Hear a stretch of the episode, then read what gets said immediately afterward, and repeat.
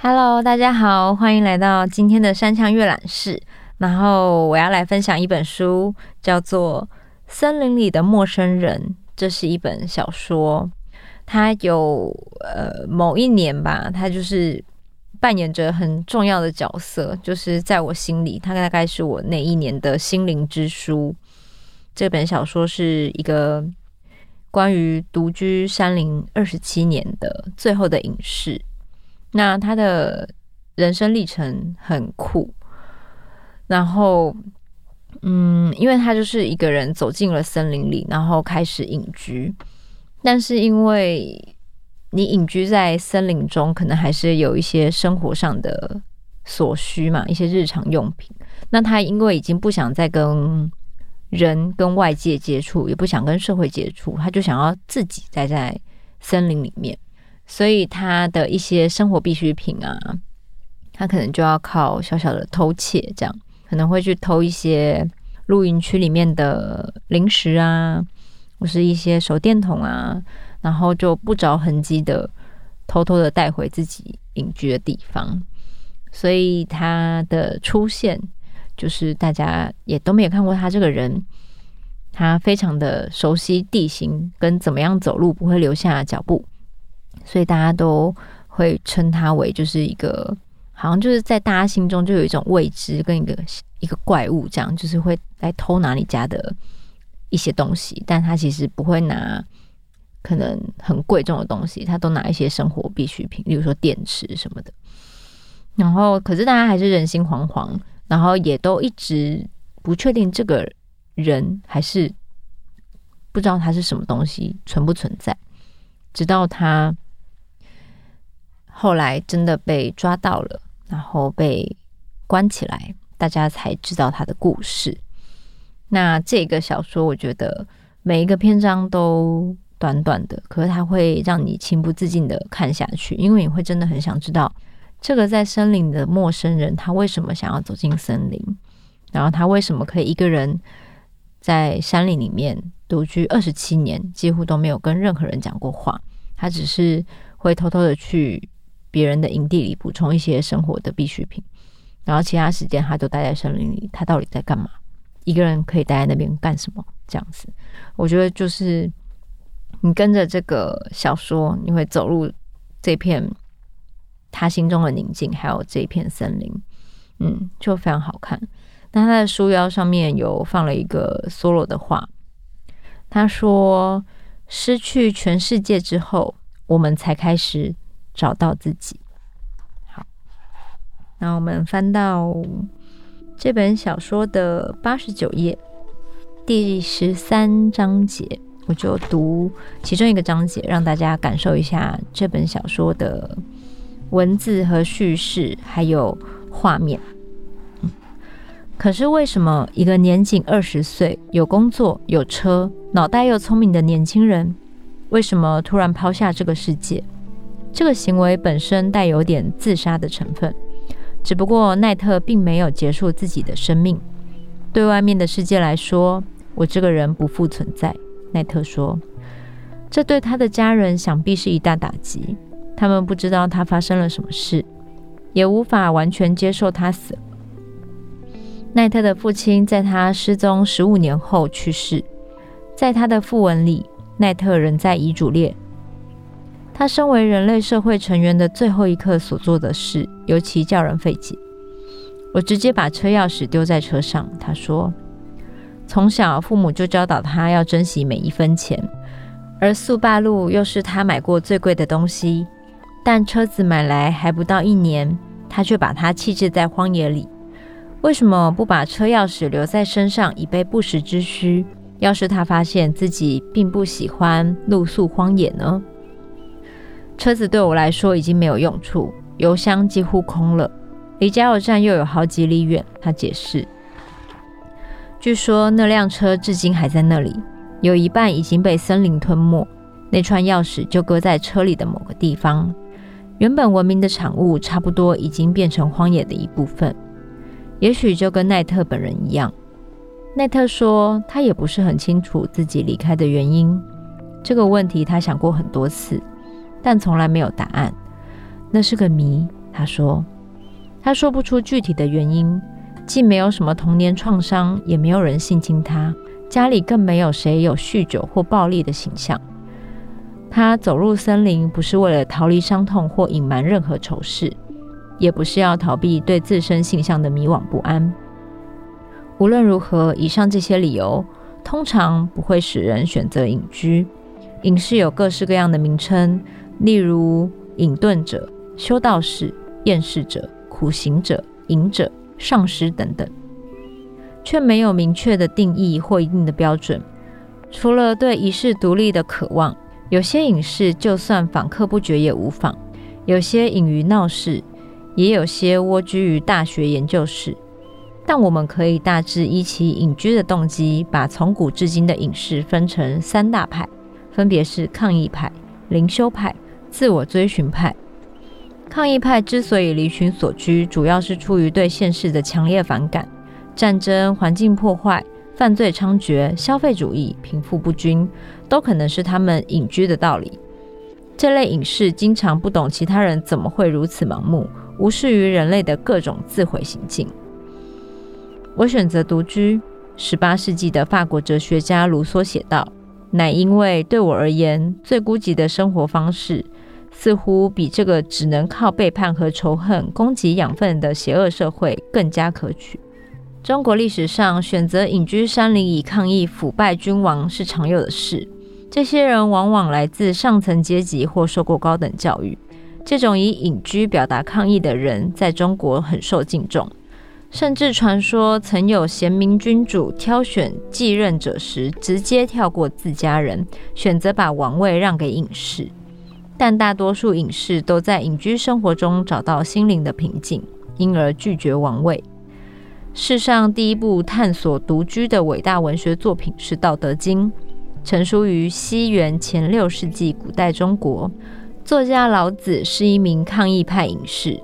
全书八十一个短篇，描写了抛下世俗与四季和谐共处的绝妙境界。《道德经》认为，智慧唯有透过隐退而非追求，无为而非有为，才能获得。《道德经》有言：“少则得，多则惑。”这些诗句流传甚广，两千多年来被奉为隐士宣言。今日在日本，约有一百万人把隐居当作一种抗议手段。这群人被称为简居族，意指隐蔽、抽离。其中以男性居多，年龄从青少年到青年不等。他们拒绝了激烈的竞争、循规蹈矩、压力锅似的日本文化，躲在从小到大使用的房间里，几乎足不出户。很多人甚至如此过活长达十几年。他们靠着阅读或上网消磨时间，父母帮他们把三餐送到房门口，心理学家则是提供线上咨询，媒体称他们为“失落的一代”或“消失的一代”。第二种灵修派是宗教型隐士，目前为止占据的人数最多。隐居生活和心灵觉醒之间的关系源远流长。拿撒勒人耶稣在约旦河受洗之后，就隐居旷野，独居四十天后才开始吸收门徒。根据某个版本的故事，在西元前四五零年的印度，乔达摩悉达多在一棵菩提树下静坐四十九天，最后悟道成佛。传说穆罕默德在西元六一零年来到麦加附近的洞穴隐居。一名天使在此向他揭示日后《可兰经》的前几行诗句。印度哲人认为，在理想状态下，每个人长大成人都会变成一名隐士。对他们来说，成为苦行僧，放弃所有家庭和物质的依附，转向修行，是人生第四个，也是最后一个阶段。有些苦行僧甚至会去申请自己的死亡证明，因为他们认为自己的生命已经完结。就法律层面来说，在这个国家已经算是死亡。今日印度至少有四百万名苦行僧。中世纪期间，继埃及的沙漠教父教母之后，另一种新形态的基督教隐士在欧洲崛起。这些人被称为隐者，此名源自古希腊文，意指退隐。这些隐者独自在漆黑的小房间里，通常连着教堂的外墙。成为隐者之前，一般要举行某些仪式，包括最后的礼拜式。此后，小房间的门口甚至会用砖块封死。隐者要在小房间里度过余生，也有人一待就是四十几年。他们相信这种生活方式能与上帝紧密联系，还能得到救赎。仆人会从小洞口送食物给他们，帮他们清理便壶。无论是在法国、意大利、西班牙、德国、英国或希腊的大城都，都有隐者的踪迹。在很多地方，女性隐者的人数甚至比男性隐者多。中世纪女性的生活处处受限，成为隐者可以抛开社会束缚和繁重家务，对女性或许反而是一大解脱。学者称隐者为现代女性主义的先驱。第三种自我追寻派是最现代的一种隐士，这类隐士既非为了逃离社会，如抗议派隐士。亦非受到更高力量的感召，如灵修派隐士，而是借由隐居生活，追求艺术自由、科学研究或更深刻的自我探索。梭罗隐居华尔藤湖，就是为了展开心灵之旅，探索一个人内在的海洋——心灵的大西洋和太平洋。被视作隐士的作家、画家、哲学家和科学家不计其数。其中包括达尔文、爱迪生、艾米丽·勃朗特，还有范古。《白鲸记》的作者梅尔维尔有三十年的时间过着半隐退的生活。所有深刻的事物，他写道，都在寂静之后发生，也要有他作伴。弗兰纳利·欧康纳，美国小说家，因为罹患红斑性狼疮而搬回家乡乔治亚州的农场。多篇小说被视为美国文学经典，一生极少踏出乔治亚州的农场。爱因斯坦称自己是日常生活中的独行侠。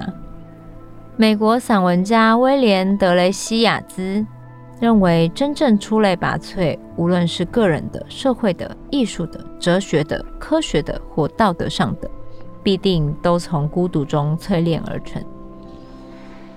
历史学家爱德华·吉彭说：“孤独是天才的学校。”柏拉图、笛卡尔、齐克果和卡夫卡都曾被视为独居者。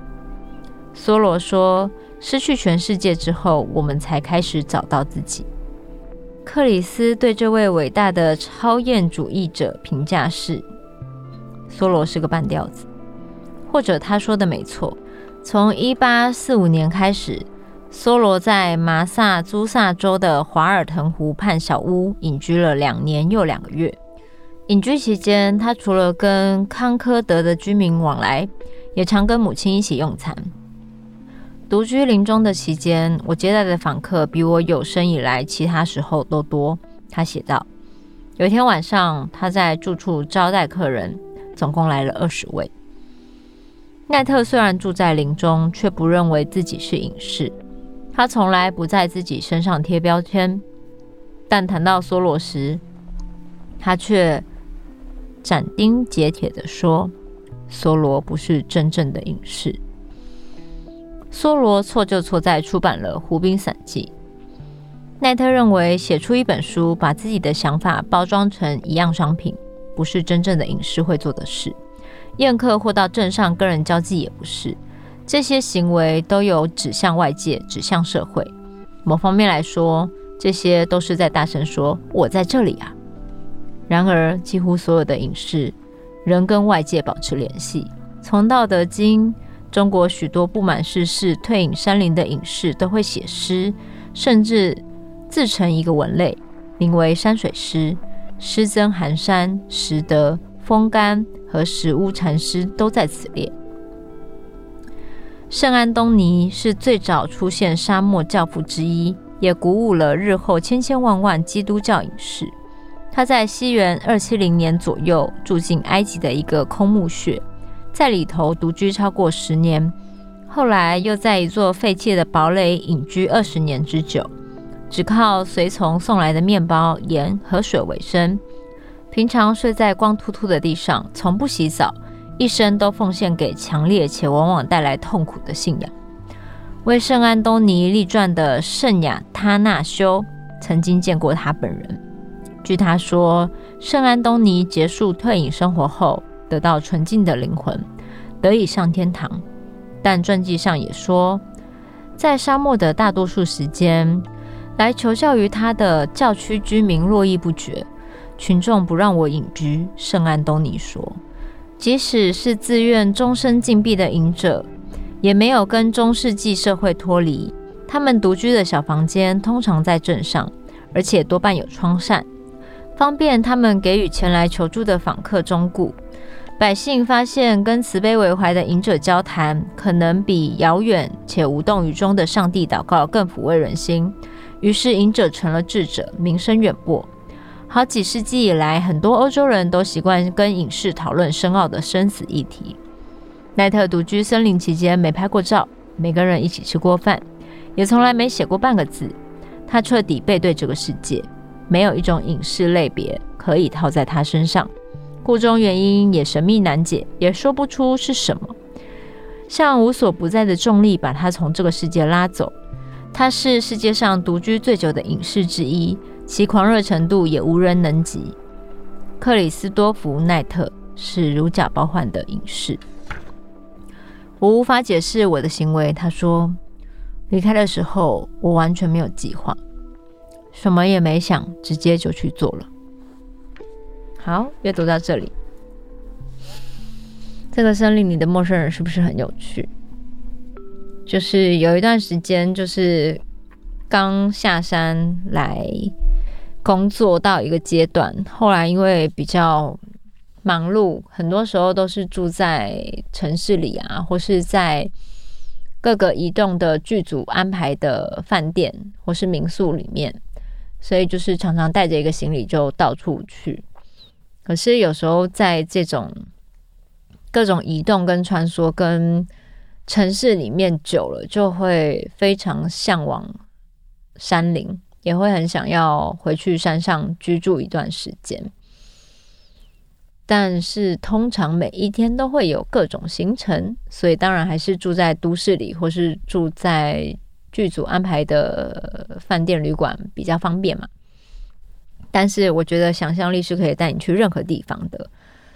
那个时候就是看到了这本《森林里的陌生人》，我就跟着这个小说里的奈特。仿佛进入到森林隐居了一段时间，然后也从刚刚那一段各行各派的隐居三大派里面，觉得蛮有趣的，好像也可以去找《道德经》来看看，因为其实我没有看过《道德经》。然后，呃，我我相信，不管是外在世界或内在世界，人的心都是向往一个平静跟无喧扰的状态，尤其是。我们每天的资讯这么爆炸，然后每天的工作都可能呃安静的时候很安静，但是有时候一涌上来的时候，你突然生活里就瞬间排满了工作。然后因为疫情的关系，其实大家也多了很多独处的时间，或是如果有些人是因为工作的关系，可能要居住防疫旅馆啊，这些独处跟孤独的时候，不管你有没有在森林里。那你要怎么样可以找到自己最舒服的方式跟最平静的方式？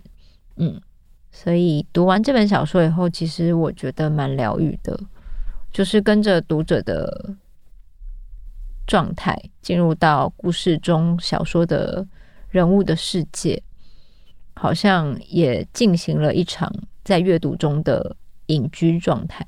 跟隐居生活，因为每每一次的阅读都是你一个人走进书中的世界嘛。那你要在里面待多久？你要让自己在这本书里面沉浸多久，都是一个状态。那这本《森林里的陌生人》可以让你在书中待蛮久的。我我我很喜欢这本书，它这本书到现在都会是我近几年的前三名。嗯，推荐给大家，也推荐给。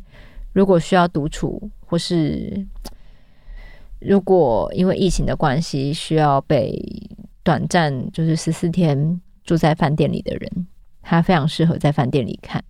嗯，那今天的山羌阅览室就到这边结束，我们下次见。